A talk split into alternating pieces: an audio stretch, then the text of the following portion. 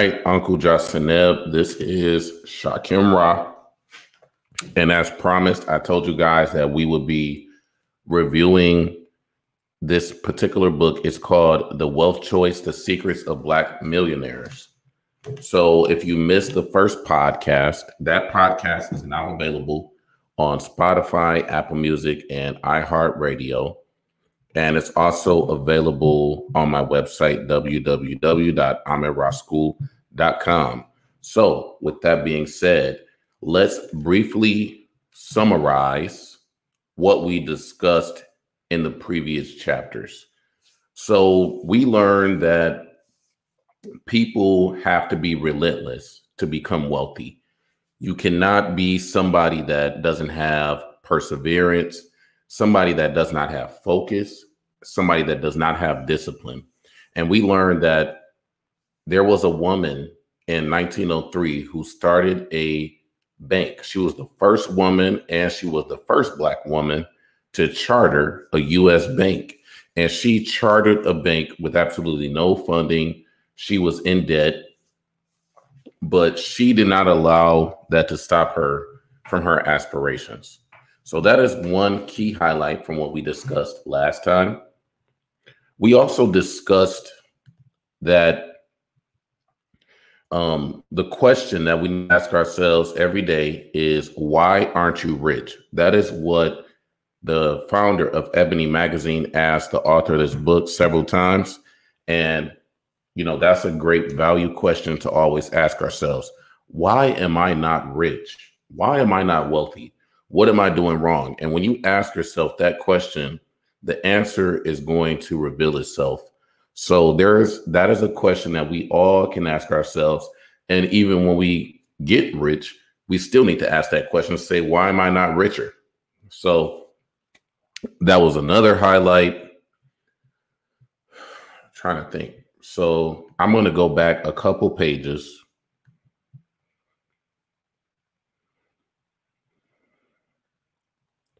Oh yeah, so the the author of Napoleon Hill's Think and Grow Rich um, actually inspired this book. So,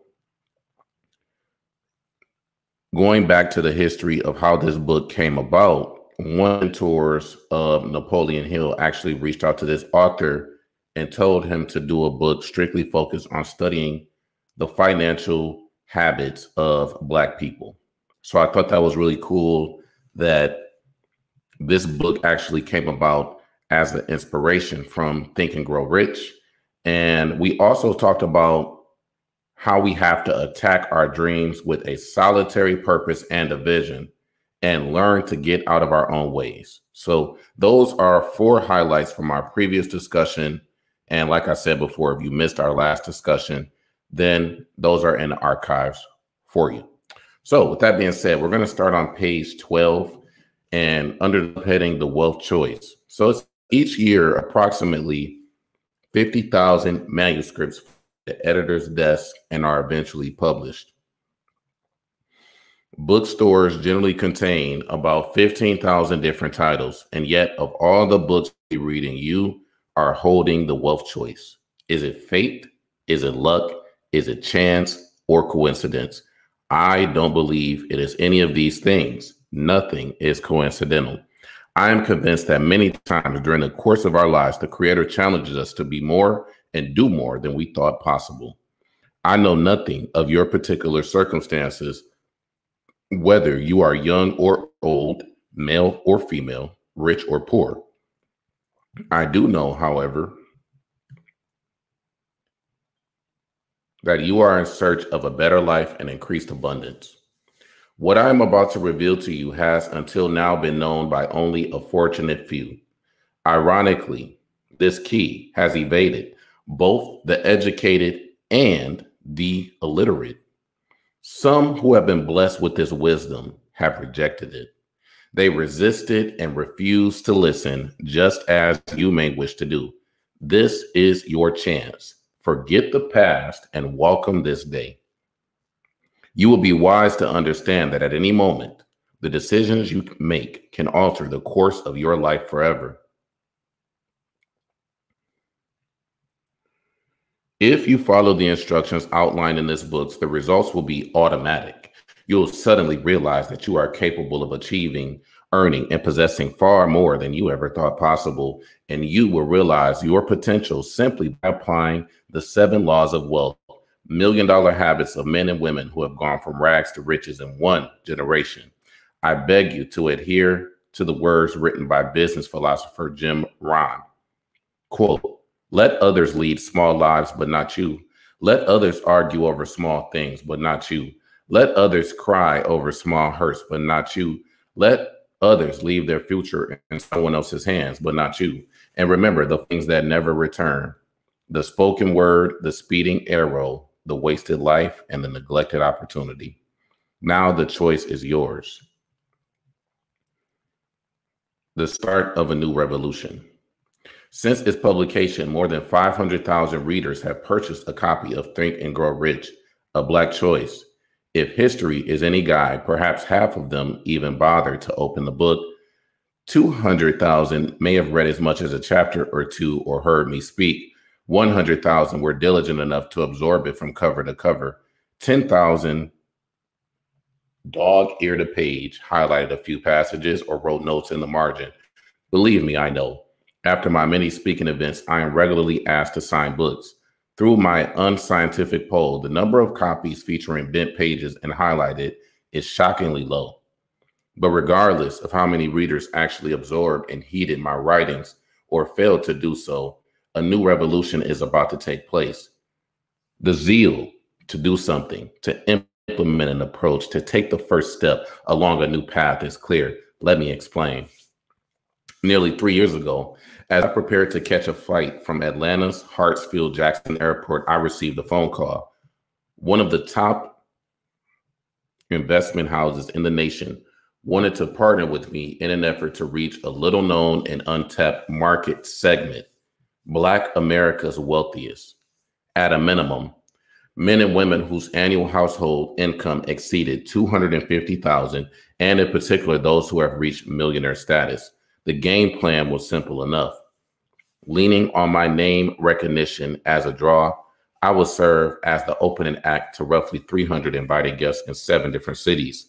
Once I concluded my remarks, a company representative, usually a high ranking senior vice president, would share his or her insights on the economy and present the firm's wide array of financial services. Each 90 minute session closed with cocktails, board of ours, and small talk it was during the small talk with these high, these financial high flyers that the subject of my next book revealed itself, and I accepted the proposal. It would be a study that would shatter many cherished, misguided beliefs, including a widely held notion that wealth and financial independence are the result of some mysteriously mysterious, jealously guarded secret, or even more insidiously, that wealth is a result of being blessed with superior intelligence, talents, or skills, influence, or good luck. Wealth, as stated clearly by the millionaires I met during my initial presentations, is the result of a mindset that embraces tried and true habits backed by consistent and persistent action. In this book, I argue that a revolution is imminent, wherein the average American, particularly African Americans, are rethinking the tried and as it turns out, not so true keys to wealth creation. Historically, at the heart of all revolutions stand no more than a handful of committed souls. Perhaps among them today are those 10,000 who have underlined key points in Think and Grow Rich, a Black choice. However, now is the time to begin a new phase. The urge to do something, anything, is clear. A quick glance at the data I described spells out what needs to be done. Before you read any further, allow me to offer a word of advice. You may want to release or at least reconsider any preconceived notions you've held regarding blacks, whites, and money. For starters, consider these statistics. According to a 2009 Pew Research Center study, the median wealth of white households was 20 times that of black household and 18 times that of Hispanic households.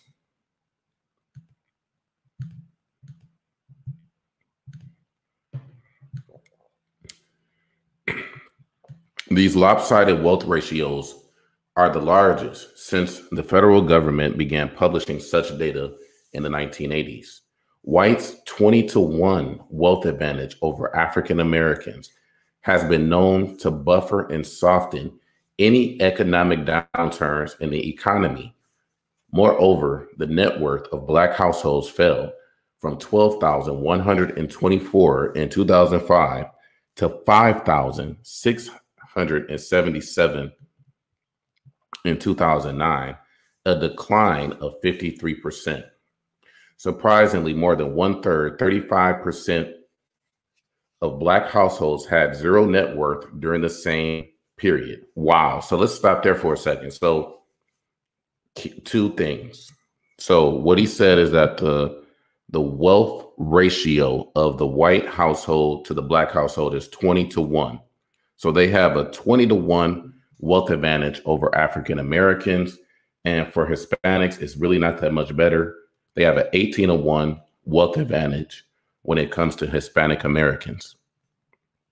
And interestingly, during the presidency of George Bush, which was in 2005, and during the presidency of Obama, a black president, the net worth of black households fell from 12,124 in 2005 to 5,677 in 2009, which is a decline of 53%. And also, 35% of Black households had zero net worth during the same period. That is unacceptable, people. That is totally unacceptable for a third of us to not have any wealth whatsoever, literally zero. Actually, more than a third of us, almost um, almost 40%, because it may even be higher today. It, it's probably closer to 40% today. Approximately 35% of African Americans had no wealth or were in debt in 2009. To magnify this point, the Consumer Federation of America calculated that 25% of US households were wealth poor, holding net assets less than 10,000. So wealth poor means your total assets add up to less than $10,000. That's what that means. So that's huge. You know, that's a large chunk of the population. This is a this statistic is a far cry from the 45% of black households that fall into this category. Home ownership rates are highest for whites, 74%, and lowest for blacks, 46%. Strikingly, the black unemployment rates are twice those of whites, and the median black family's net worth stands at $8,300, a fraction of that of white, white households at $56,000. 24% of African Americans spend more than their income compared with only 14% of all Americans. 32% of blacks don't save at all. Less than one fourth of all Americans fail to do so. To underscore these statistics, according to Earl Graves Jr., CEO of Black Enterprise magazine, blacks are six times more likely than whites to purchase a Mercedes Benz automobile. Furthermore, Graves continues the average income of an African American who buys a Jaguar is nearly one third less than that of a white purchaser of the same luxury vehicle. Nearly one third of white households own 401k or thrift savings account, compared with less than one fifth of African Americans' households. Moreover, white households are more likely to own stocks or mutual funds, 31.9%, as IRA or Keogh accounts, 27.5%.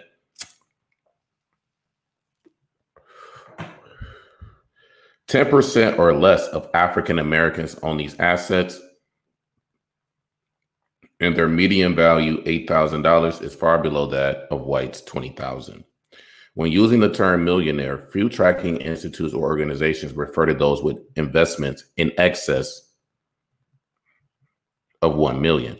Investments include such income bearing tools such as stocks, bonds, mutual funds, equity shares, and private businesses, annuities, net cash value of life insurance policies, mortgage certificates of deposit, treasury bills, savings bonds, money markets, checking accounts, cash, as well as gold and other precious metals. Basically, anything of value that is reasonably liquid. Capgemini, a French based information technology firm, defines a millionaire as anyone with investable assets of a million or more, excluding primary residence. By their conservative measure, nearly 10 million measures, millionaires exist worldwide. Credit Suisse, the international financial services conglomerate, asserts that a millionaire is an individual whose net assets exceed 1 million. The Credit Suisse Global Wealth Report estimates that 24 million people exist across the globe. 24 million such people exist across the globe, which equates to more millionaires than the number of people living in Australia. Some 41% of these wealth creators reside in the United States, 10% live in Japan, and 3% live in China. Closer to the home, according to the Federal Reserve, this is not the traditional way of expressing a household's level of wealth. In the context of wealth creation, home ownership, and equity, the appraised value of the home minus the mortgage owed proves to be the most valuable and widely held asset. Against this backdrop, in 2000, nearly three. Wait, hold on.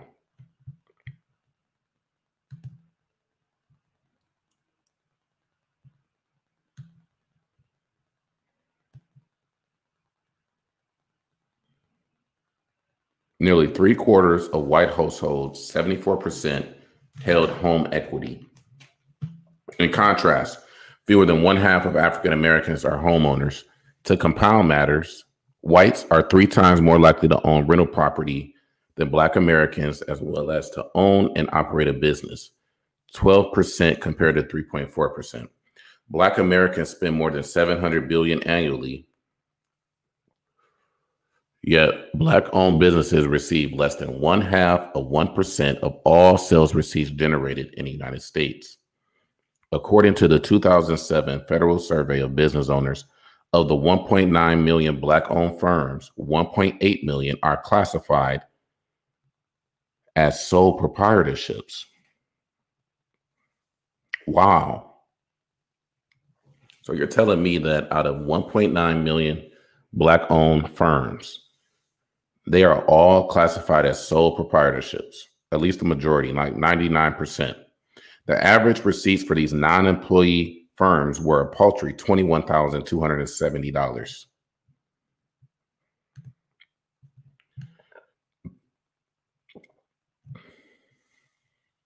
And if the future weren't bleak enough, according to a 2009 Child Trends Research Brief report, 34.5% of African American children, compared with only 11% of whites, are raised in poverty. Once upon a time, immigrants who traveled to this country thought that the streets in America were paved with gold. These newcomers believed that fame and fortune were possible to anyone who was armed with an idea, who backed his or her dreams with hard work and determination, and who stayed true to the guiding principles on which this country was built. Eventually, experience demonstrated that this wouldn't be true for everyone. But what is true is that wealth and prosperity come to those who know where to look for it. The high net worth men and women outlined in this study, more than a thousand black millionaires, know where to look.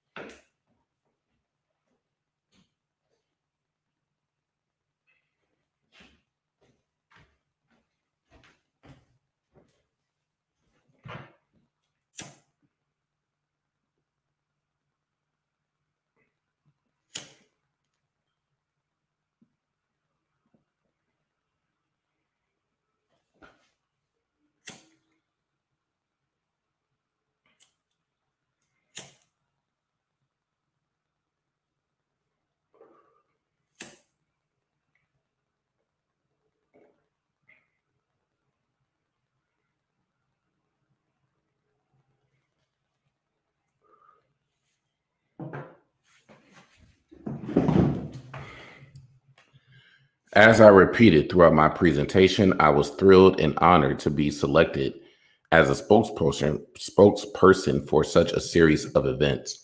And my reasoning was simple. From the earliest days of humanity, humankind has been comprised of two camps the haves and the have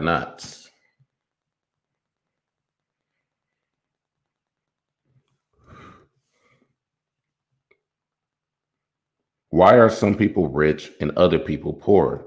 Why are some individuals well off financially while others continually struggle to make ends meet? When I asked the children who lived in any neighborhood, to my amazement, they knew little about wealth creation and money management.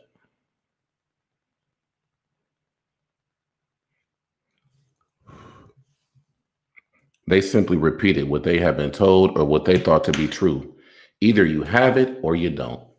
As a have not, I wanted to know why so few African Americans managed to climb to the ranks of the wealthy, specifically the 1% in a land where financial freedom, regardless of race, creed, or color, is allegedly available to all.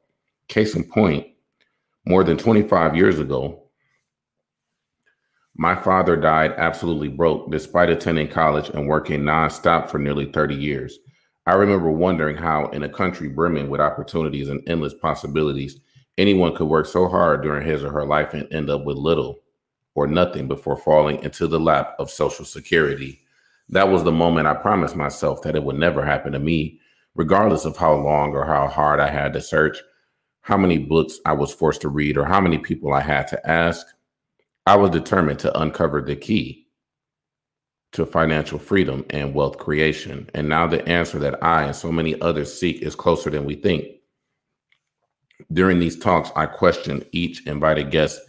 In the process, I compiled enough life altering information to fill several notebooks as I attempted to draw a composite picture of Black America's wealthy and financially independent population. I spoke with the old and the young, male and female, educated and uneducated, the professional and the working class, doctors, lawyers, accountants, business owners, college graduates, as well as high school dropouts corporate executives, high achieving men and women of all types, each proved what is possible when you possess clarity of purpose, backed by persistence, determination, and an indefatigable commitment to a program of wealth creation and financial investing. In short, Black millionaires adhere to nine key disciplines while creating their fortunes. I am often asked what common traits I observed as I interviewed many of today's Black wealthy. Amazingly, the answer is simple because nearly all successful men and women share two common factors a relentless commitment to lifelong learning and a tenacity of purpose. In other words, tightly crafted goals matched with the discipline to achieve them. The difference between the haves and the have not does not rest with possessions or lack thereof. No, the disparity can be found in the individual's life purpose and what each group is willing to do to attain its goals. How can you apply these fundamental truths? By deciding what your long term financial goals are and working toward them one step at a time. When I first took on this project, my goal was to provide a roadmap for financial growth and development, a textbook that will be packed with the best and the latest insight into the behaviors and mindset of Black America's financial elite. I want to arm you the reader with the skills and strategies that lead to abundance and prosperity. I want you to refer to this volume again and again, knowing that you will find exactly what you need at just the right moment. But most important, I want you to become aware of the nine disciplines, internalized character traits, and attributes that all Black millionaires share and practice, with the hope that you will incorporate these principles into your life. Discipline one be passionate and focus on unique strengths. Develop clear, delineated goals. Let me write that down.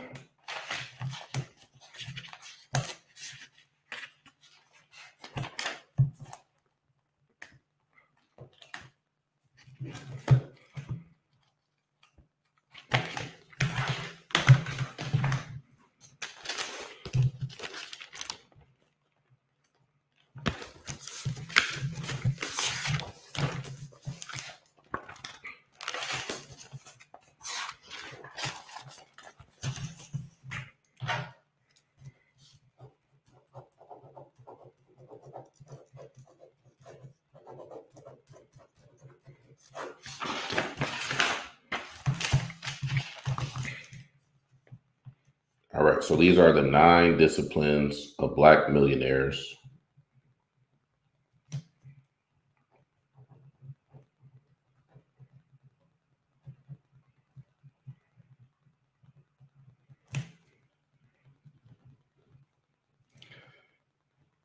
All right, be passionate.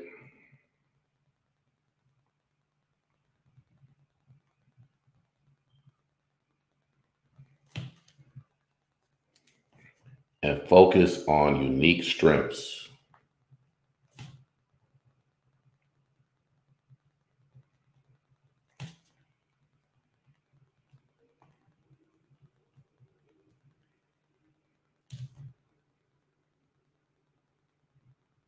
develop clear, delineated goals.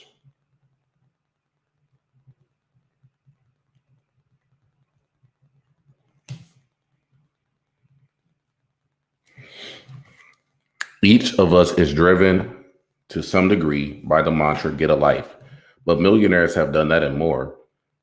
The wealthy have determined a cause, a consuming, almost obsessive purpose that drives them to try to do, to grow, and to expand. They got a life, and not just any life, but a blessed life, a good and productive life, a life that is fearless, that isn't burdened by risk or the possibility of failure, a life wherein they are willing eh, not only to take a leap of faith, but to keep that faith through daily prayer, a life that can be still while listening for God's voice, a life that asks not for material possessions, but for guidance, knowledge, and wisdom, a life that is over, with overwhelming with self control, confidence, and discipline.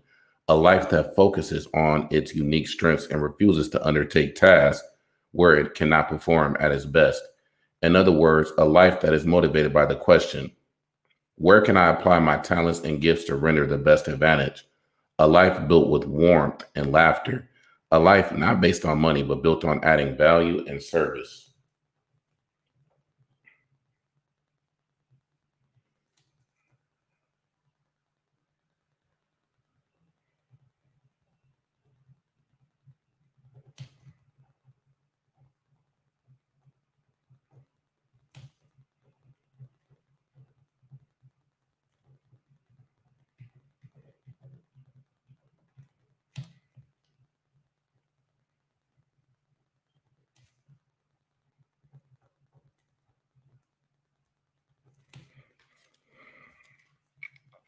Or, as one respondent shared, never do anything for the sake of money. If you find a vocation that you really love and adds value, take my word for it, money will find you. A life filled with compassion and generosity, a life that is glorious and cannot be taken for granted. At their core, today's financial elite view themselves less as wealthy or successful and more as individuals who have worked hard to pursue their passion. In my focus groups, they spoke at length about the importance of loving their work, establishing meaningful goals, and enjoying what they do. It shouldn't be necessary to ask people if they enjoy their work. Their faces should answer the question without words. It was a passion that set the actions of the Atlanta, Georgia based Paschal brothers apart from so many entrepreneurial startups. In 1947, James and Robert Paschal opened a 30 seat luncheonette in the heart of downtown Atlanta where they sold sandwiches and sodas. As their business grew, they expanded the menu to include both lunch and dinner. Owning neither a stove nor a car or even the basic necessities, they prepared the food at their home and had it delivered to the luncheonette by cab. Both Dr. Martin Luther King Jr. and future President their next political moves over Paschal's fried chicken and peach cobbler. Passion caused by Byron E. Lewis to dive headfirst into an uncertain global marketplace.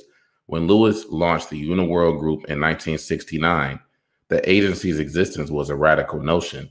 Marketing to African Americans and Latinos, at the time, these two ethnic groups comprised less than 20% of the US population.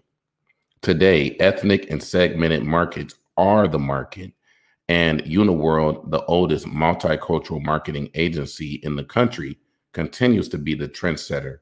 Nearly 30 years after his launch, Lewis's agency boasts annual billings of more than $133 million and provides a wide array of in house advertising, public re- relations, event marketing, broadcast production, and entertainment oriented services And what is Lewis's secret? He clearly is intoxicated with his work, completely absorbed. Passion never has to beg for advancement, he explained during a conference keynote that I attended.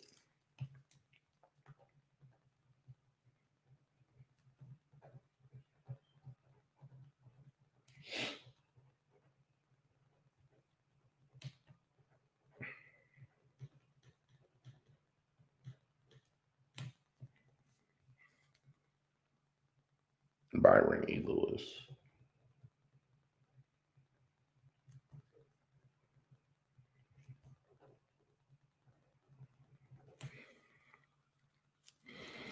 The individual who masters his trade and is engaged in his work will be escorted to the front.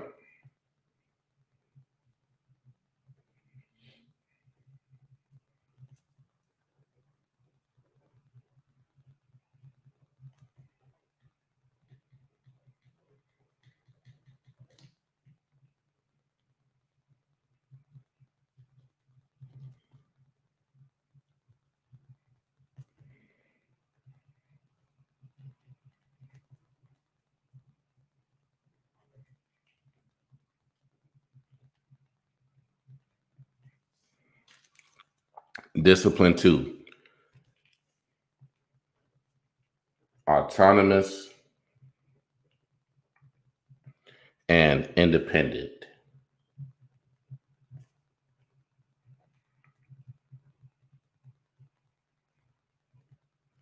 Deep need for internal control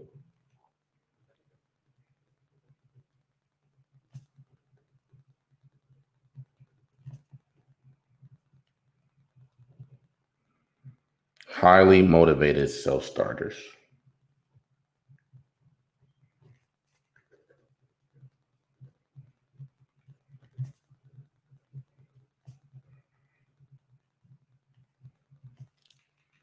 Whenever I'm asked what I believe is the purpose of my life, my response is the same. Of all the great earthly pursuits, one resides head and shoulders above the rest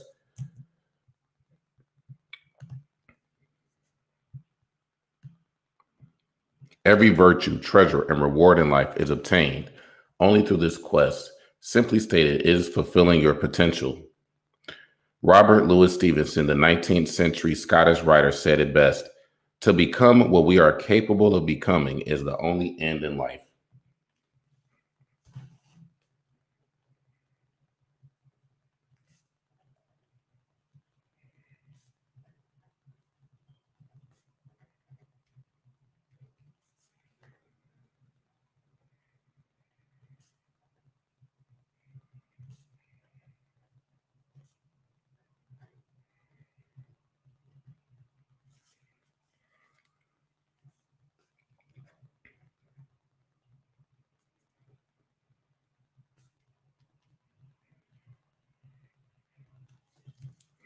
Unfortunately, most people deny life's endless possibilities and fail to exploit their God given gifts. There's an anonymous quote that the greatest waste in the world is the difference between between who we are and what we could have become. And what is our response to this underutilized and discarded time and effort? Abraham Maslow, the father of third force psychology, wrote, if you plan on being anything less than what you are capable capable of being, you'll probably be unhappy all the days of your life.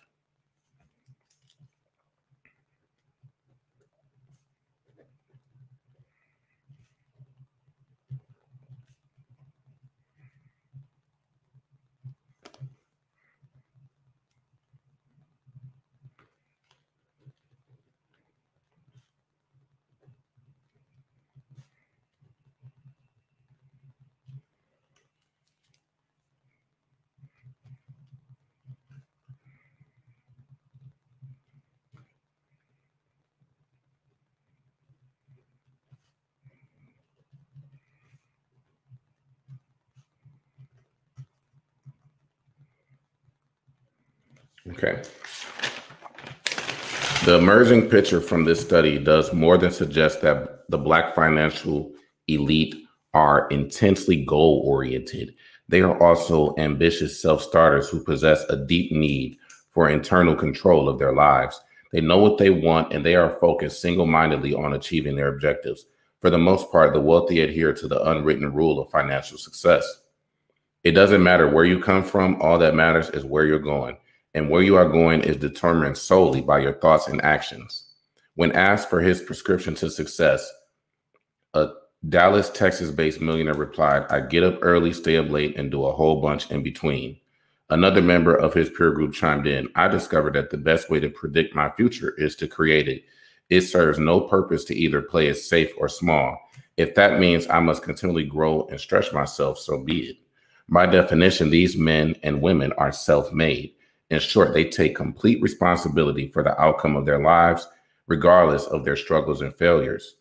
The two words you will never hear the wealthy utter are, if only. The habit, this habit alone allows them to rise from obscurity to positions of power and influence. Discipline three, industrious, strong work ethic, and a bias for action.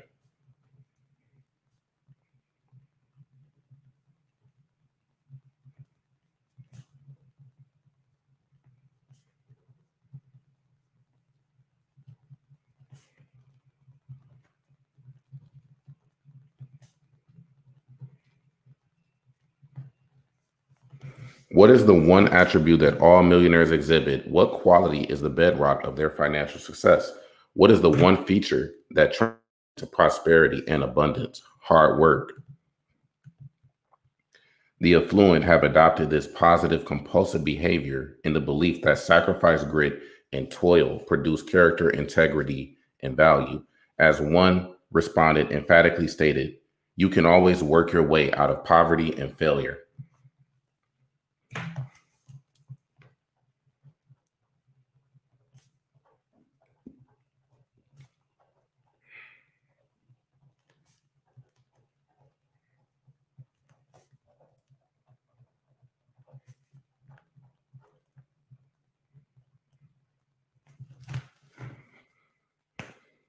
Another participant who stopped at the current market downturn continues to set the pace on Wall Street as an investment banker. In between my class, he visited me in my office long enough to share his keys to success. It seems so cliche, he said, but it's true. You'd be surprised how much money you could earn if you'd only show up. You can have anything in life that you desire as long as you are willing to earn it. Millionaires love their work and they love to work. Nearly each member of the seven figure club knows both victory and defeat, but their ambition, persistence, and drive and ceaseless appreciation for hard work have earned them millions in spite of the occasional bump in the road. And they lead by example. When asked what term describes them best, nearly three out of four respondents cited hard work. And to further underscore the point, regardless of their vocation, the majority in the study said they identified with the label hardworking. As a boy growing up in Dayton, Ohio, Henry Parks, the marketing genius who would blaze the trail for future Black entrepreneurs, saw a sign hanging outside a neighborhood store. Boy wanted. Young Parks immediately removed the sign and walked boldly inside. The store owner indignantly asked what he meant by removing the sign. You won't need it anymore, Parks asserted. I'm going to take the job. And he took it. Tyler Perry made no secret of the pains he expended as he created his most memorable scenes in his films. It is said that Alex Haley rewrote Roots dozens of times, and even then, he was unsatisfied. He would cut, splice, and edit whatever he wrote until he was completely satisfied. Maya Angelou would spend weeks over a single sentence. Lisa Nicole over hours over a word. Toni Morrison a month over a short composition. And E. Lynn Harris thought four lines were a good day's work during a Crown Forum Symposium lecture at Morehouse College. His alma, alma mater, Spike Lee gave the secret to his success both professionally and financially. Hard work and perseverance made me what I am today, he shared as he stood before a room packed with ambitious students.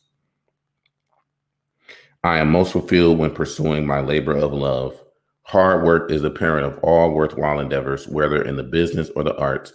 If the wealthy could offer a fresh beatitude to the eight blessings provided in the book of Matthew, it would be blessed are those who have found their work.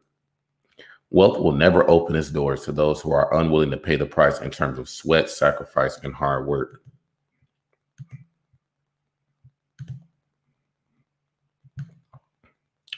Discipline four, creativity and innovation.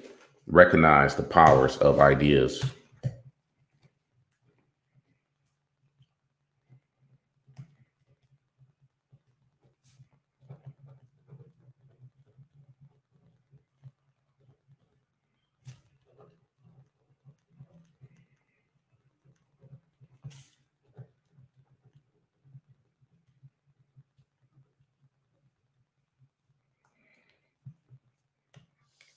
Innovate or die. I know that sounds dramatic. And while you might not physically die, your greater hopes and dreams and your chances to accomplish your big goals will. Innovation has always separated leaders from followers, those who succeed and those who just get by. Innovation is what creates progress.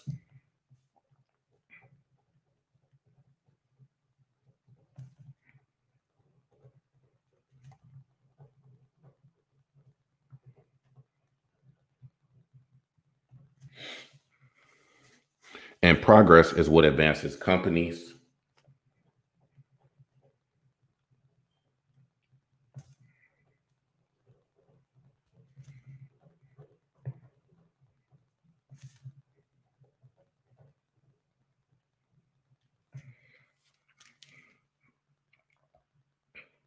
And people beyond the competitive herd of the masses average and the status quo. Innovation is not a task, project, or something that you only do as an offsite meeting. Innovation is a constant mindset and perspective. It's a way of looking at the world. Instead of seeing what is, it is looking for what could be. Being an innovator is seeking the greater potential in every person, in every situation, process, experience, and outcome.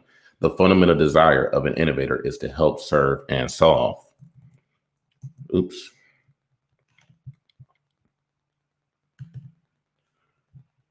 Daymond John can neither sing nor dance. So, in his early 20s, using his inexhaustible creative power, he hooked into the burgeoning 1980s rap scene in New York as a path to success. John worked as a roadie for renowned rappers Run DMC and LL Cool J, and in the process discovered his enthusiasm for fashion. At the, as the founder of the urban clothing line FUBU, John built his empire with determination, creative marketing, and groundbreaking branding strategies. Known as the godfather of urban fashion, John runs a number of multi million dollar clothing enterprises while offering branding expertise to some of the top companies and celebrities in the world. However, as recently as 1992, John wasn't successful or wealthy, far from it. He had little direction and almost no understanding of the apparel industry. What he did possess, however, was a strong desire to utilize his creative skills and revolutionize the sportswear industry by branding a distinctive line of jerseys, jeans, and outerwear with a decidedly urban appeal. After pricing competitive brands, he decided to design and manufacture his own line instead. At breakneck speed, he began sewing his logo onto every piece of clothing he could produce hats, hockey jerseys, sweatshirts, and t shirts before even considering a marketing strategy. In 1998, FUBU ranked, ranked in more than $350 million in revenue. John's business ventures have brought in more than 4 billion in sales since the line was released. He is amused by the nickname Godfather of Urban Fashion, but knows that it is a result of his relentless effort, determination, and knowledge of what it takes to build a successful business. I've learned, especially in this industry, that all aspects of this business revolve around preparation, sales, and marketing. I was rejected by 27 banks. I was turned down because I was poorly prepared. I didn't know what potential investors needed to see. I didn't know how to write a business plan. I had no concept of business forecasting and strategic planning. To be blunt, I didn't know a thing but it was a learning curve. And the only skill set that is more expensive than education is ignorance. I now know what the wealthy and affluent have known all along. The market pays, marketplace pays for results, not effort. In other words, focus on the future and keep the ideas flowing. Anything and everything can be branded, he shared during our interview. And what lies at the heart of an effective brand? creativity, and innovation, your ability to develop ideas, connect with others, and impact the bottom line. So I'm going to stop there. We still have four more disciplines to go through for the top nine disciplines of Black millionaires. I'm going to summarize the first. I'm going to summarize the first four and go down that list and summarize everything that we just went over. So, number one, be passionate and focus on unique strengths. Develop clear, delineated goals. Your life is not based on money, but on adding value and service. Passion never has to beg for advancement. The individual who masters his trade and is engaged with his work will be escorted to the front. Autonomous and independent, a deep need for internal control, highly motivated self starters. To become what we are capable of becoming is the only end in life. If you plan on being anything less than you are capable of being, you will probably be unhappy all your life. Industrious, strong work ethic, and a bias for action. You can always work your way out of poverty and failure.